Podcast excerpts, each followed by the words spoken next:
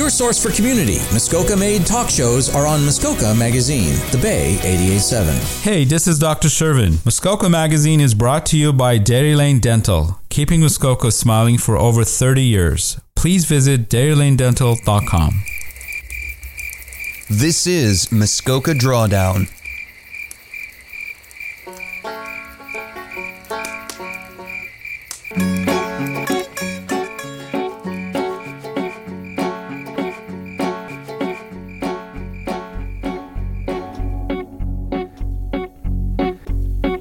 Welcome to Muskoka Drawdown. My name is Frank Young. I'm here on behalf of Climate Action Muskoka.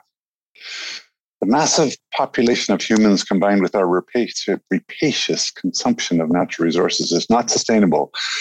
We are pushing species after species to extinction to the point where that now even the future of humanity is at risk. It is high time we stopped treating the earth as a candy store and a garbage dump and started seeing it as a special, unique, precious place. My guest today is Julia Aplin. Julia lives in Toronto and is a modern dancer and choreographer. She has recently completed her master's in environmental studies at York University. Welcome, Julia. Hello, hello. I'm happy to be here.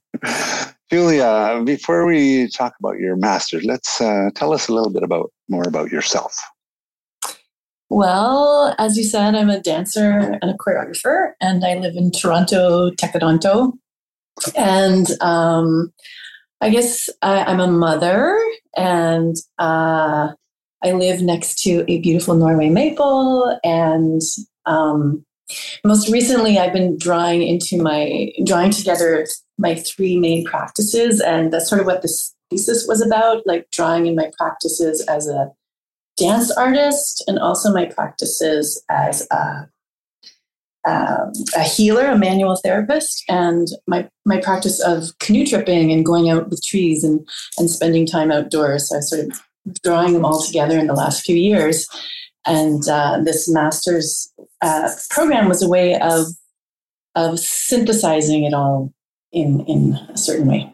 Oh well, that sounds that's fantastic. Um, I, I, read your thesis, and I think you're sort of basically suggesting that uh, people or humans need to develop a new relationship with with nature and with trees in particular. Is that sort of accurate? Yes, Yes, I, I think we all, to put it in simplest terms, I think we all should be dancing with trees. oh, beautiful! I've, I must admit, I can confess, I have hugged many trees. Uh, uh-huh. I was I was arrested for uh, to, uh, hugging trees for saving the old growth in Temagami, and I still hug trees upon, but I don't dance with them. So we're going to learn a lot today. But just one more one more general question: Do you think humans are too anthropocentric? That we care too much about ourselves and not enough about nature? Um, well, I think that's kind of a, a broad question to ask if humans are like that. I'd say some humans, yes. Yeah. All humans, maybe not. There's lots of uh, indigenous cultures and other cultures that try to live in reciprocal, animated relationships. Um, but I'd say, as a general observation, living in downtown Toronto, that's one of my things I'm interested in is is reanimating the world of trees for us and recreating relationships. In fact, I'm playing with the idea of, of the new three R's. You know, there's reduce, reuse, recycle. Yeah. I'm sort of playing with it. Oh, what if the three R's were reanimate relationships and rejoice? Oh, cool.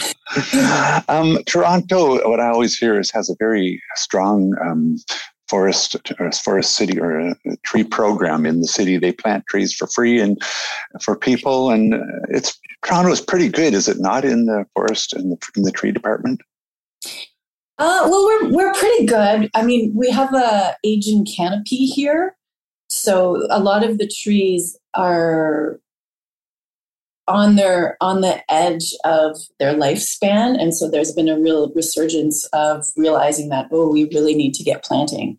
So mm-hmm. there is quite a few programs that are doing that now. And we're also lucky in toronto that we have those ravines which yeah. are the flood zones. So they've been sort of left on their own to grow trees. So we've been fortunate to have that Right on. Okay, now you say you dance with trees. Now, are you doing something completely bold and innovative, or are you part of a, some kind of a movement, a global?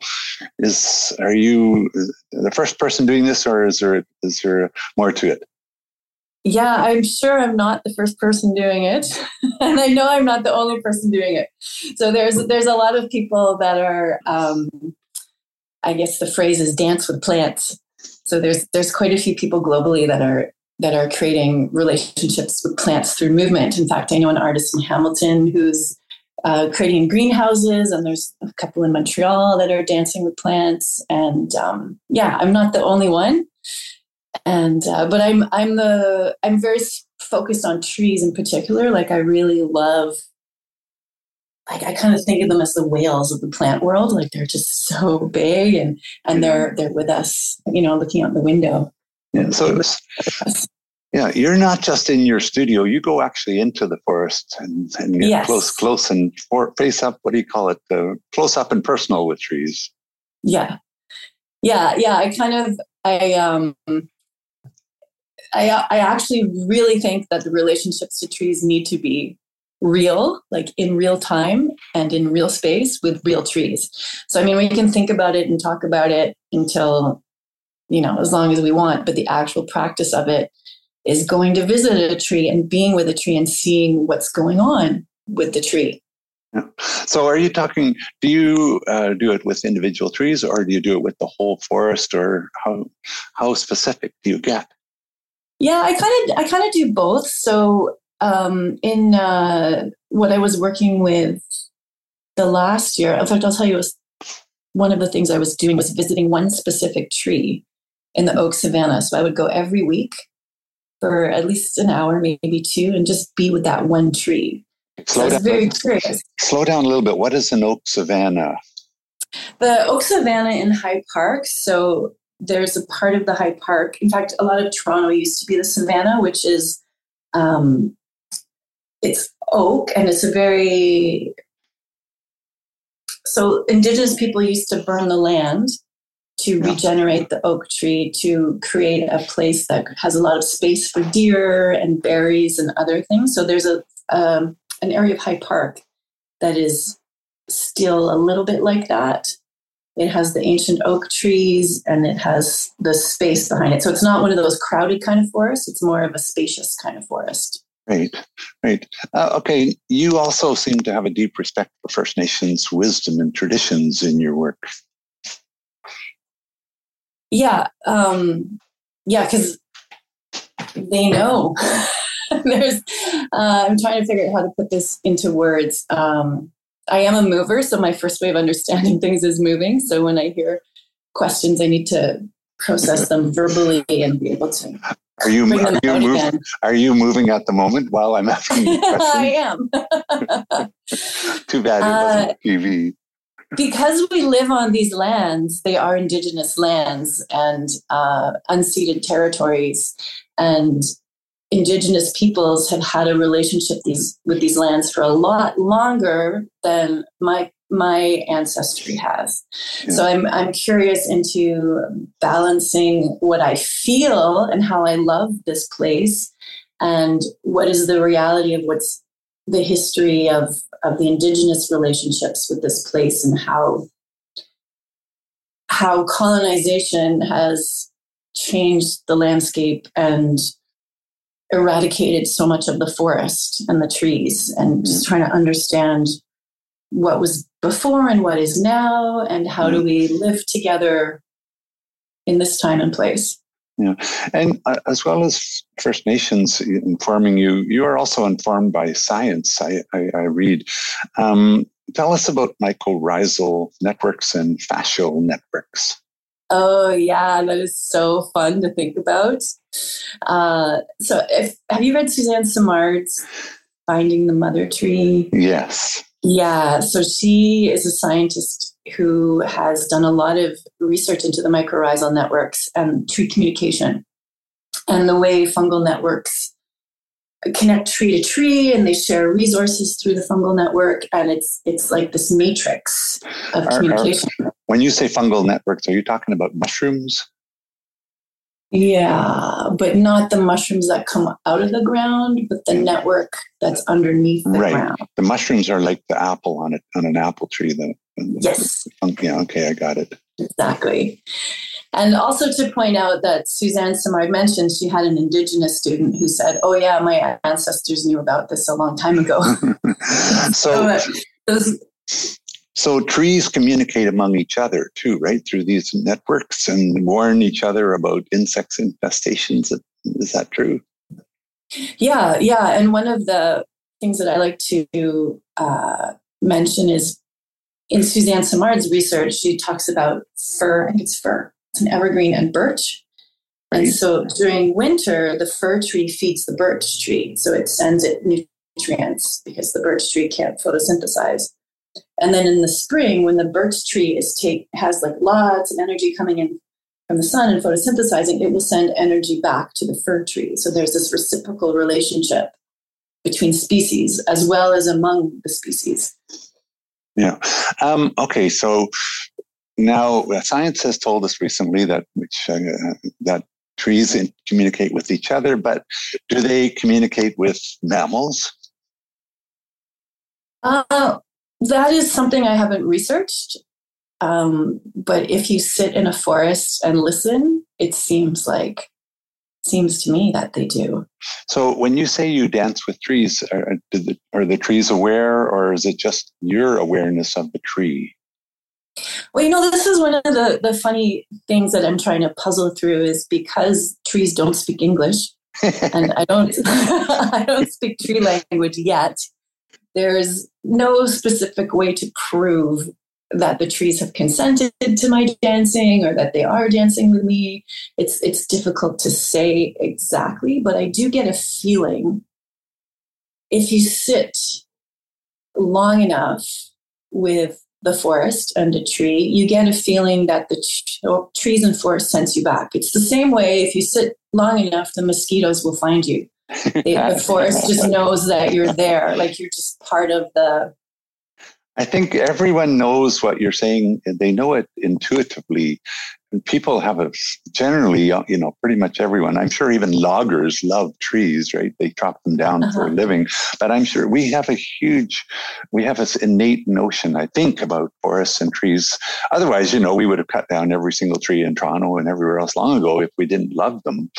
Um, I'm afraid, Julie, we have to take a quick break, and I really want to. Okay. I want to come back and I want to dig down more into and ask you very complicated questions that I have no idea where we're going with. so hold hold on, I'll be right back. Okay.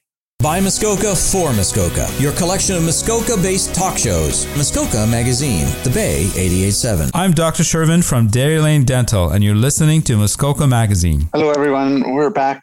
Um, and uh, I'm with Julia Aplin, and she has recently done her master's after a lot of research, and she's a dancer in choreography, and she dances with trees. And Julia, you also bring other people in, you teach others how to dance with trees. Is that not correct?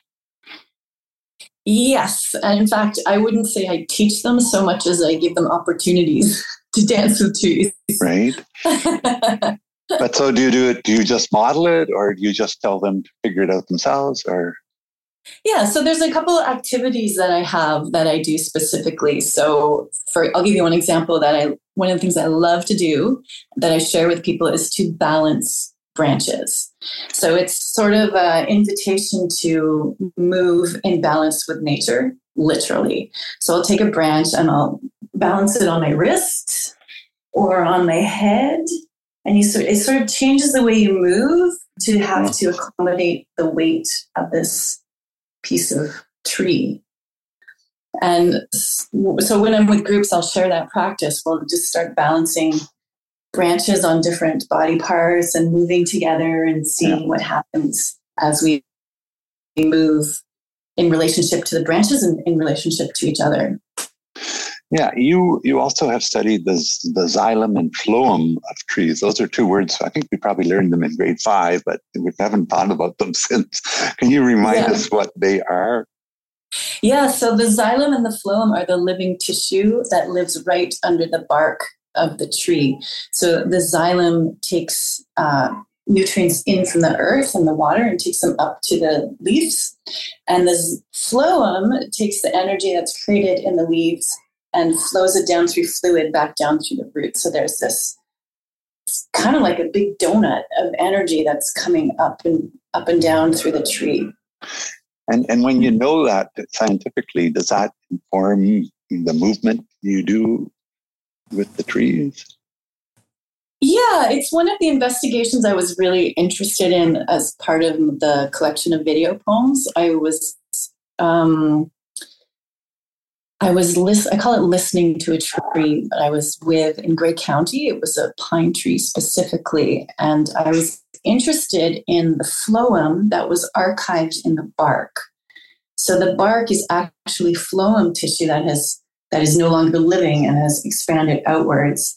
So you can see where the phloem went. So you can see, oh, the tree went to a little bit to the right that time and then it curved to the left. So why hmm. it chose that, we don't know. But so you can see that arc of fluid in the actual bark. So I was interested in in following that. So I would follow it with my hands and with my eyes and with my spine just to see what that felt like. And I was so curious about it that I took that investigation into a dance studio. And I started to find, like you mentioned, fascia earlier. So our bodies are built as matrices of fascia. So we're not built like bricks, we're built like tents. And the tent poles are constantly in motion and pushing outwards. So I was interested in finding flow in the same patterns of phloem and xylem. Sometimes I get them mixed up. I see and phloem. and just following or finding those patterns of flow through my own body in the way the tree had archived them in the bark. Yeah, you, you sort of call that deep listening engagement in your thesis. Yeah, yeah. So, yeah, the deep listening is a little bit different. Um, so, I guess that would be deep listening. Maybe that's more deep investigating. Yeah. The deep listening is something that I do when I'm with the actual tree. So, when I'm in the forest or in the park and I, I'm with the tree and I go into that place of um, well, do you want me to talk more about deep listening, or I, I, I think so. I think so, Julia. I just uh, I think people want to really understand. Like, like as I said, we intuitively know and love trees, and we we hug them upon occasion. We sit under them. Mm-hmm. We we think about them. But do we do we really uh, do we really try to do to take it to the next level? And that's what I'm interested in hearing from you. Mm, okay. So really, it's just another version of hugging them and loving them and thinking about them. but it's a very focused and specific way that I practice to do it. So I will go to a tree and ask permission. I'll say, "Hey, tree, you want to hang out for a bit?" And then, of course, I don't know the answer, but I imagine I can feel an answer. so sometimes I feel like the tree says, "Eh, not today." Like sometimes there's something like obviously like it's covered there's too many mosquitoes that day so it's like okay yeah. that's that's a no. Yeah. i'll go somewhere else. So so, so you're and not all you're not all com- uh, complex and spiritual about this. You it's like sidling up to someone in a bar right? You just chat with them. Yeah just say hey what what's going on with you today? But i specifically put myself in a place because we're all so busy you know there's stuff going on. It's like yeah. you gotta get groceries you gotta do this and that. So i have these core exercises that I use to drop into time differently because I believe trees are on a different time scale than we are. Mm. How, so long, how, long, to, how long does it take you to sort of get into the, the mood or the zone where you think you're mm-hmm. feeling where you're feeling a, a, rapport with the tree. I mean, yeah. people talk with animals all the time. You, people talk with their pets endlessly, but not many. Some people, as you said, talk to plants. But I have not. Um, I don't know who talks to trees specifically.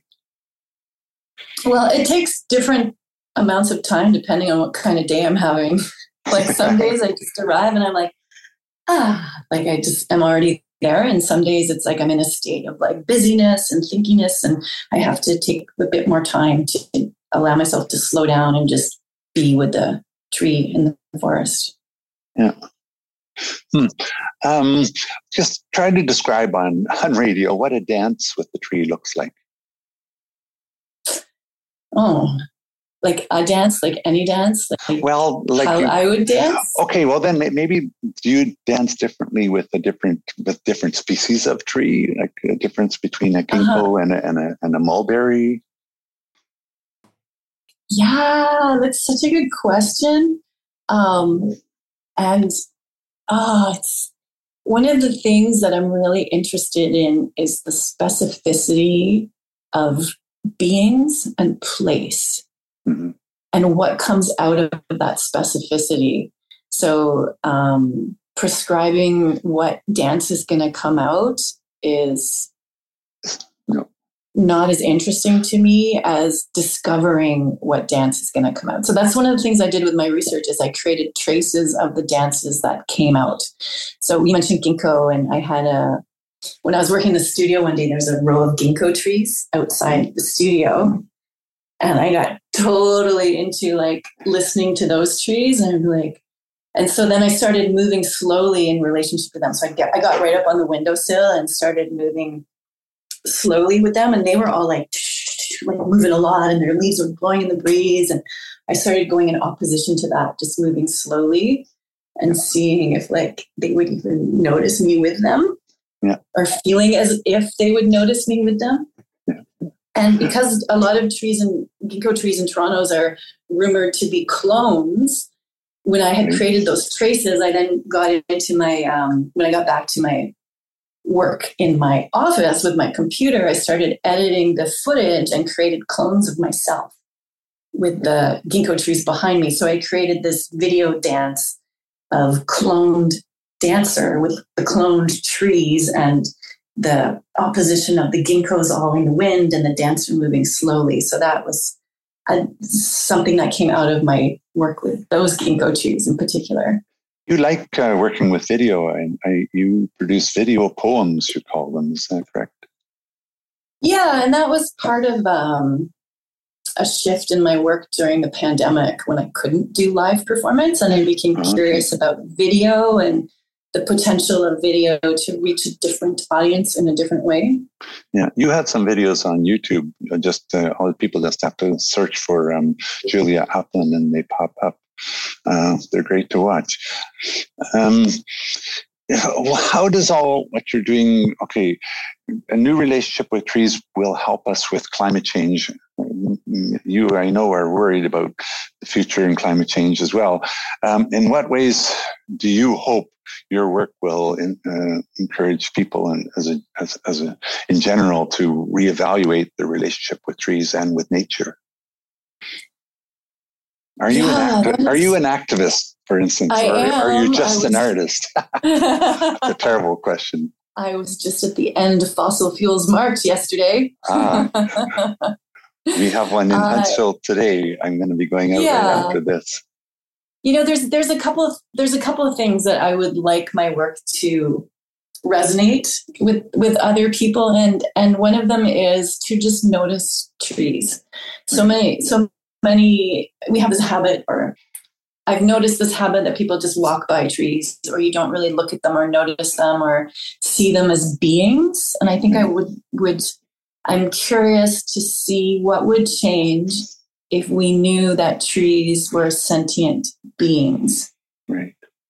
Um, people Um, have, everyone's been watching, what a while ago was watching that uh, My Octopus Teacher video. Mhm. It was, it was because it was for the first time people were looking at a, at an octopus as an equal, as an intelligent being. And now it's apparently some countries are even banning octopus farming because they're just too much like us.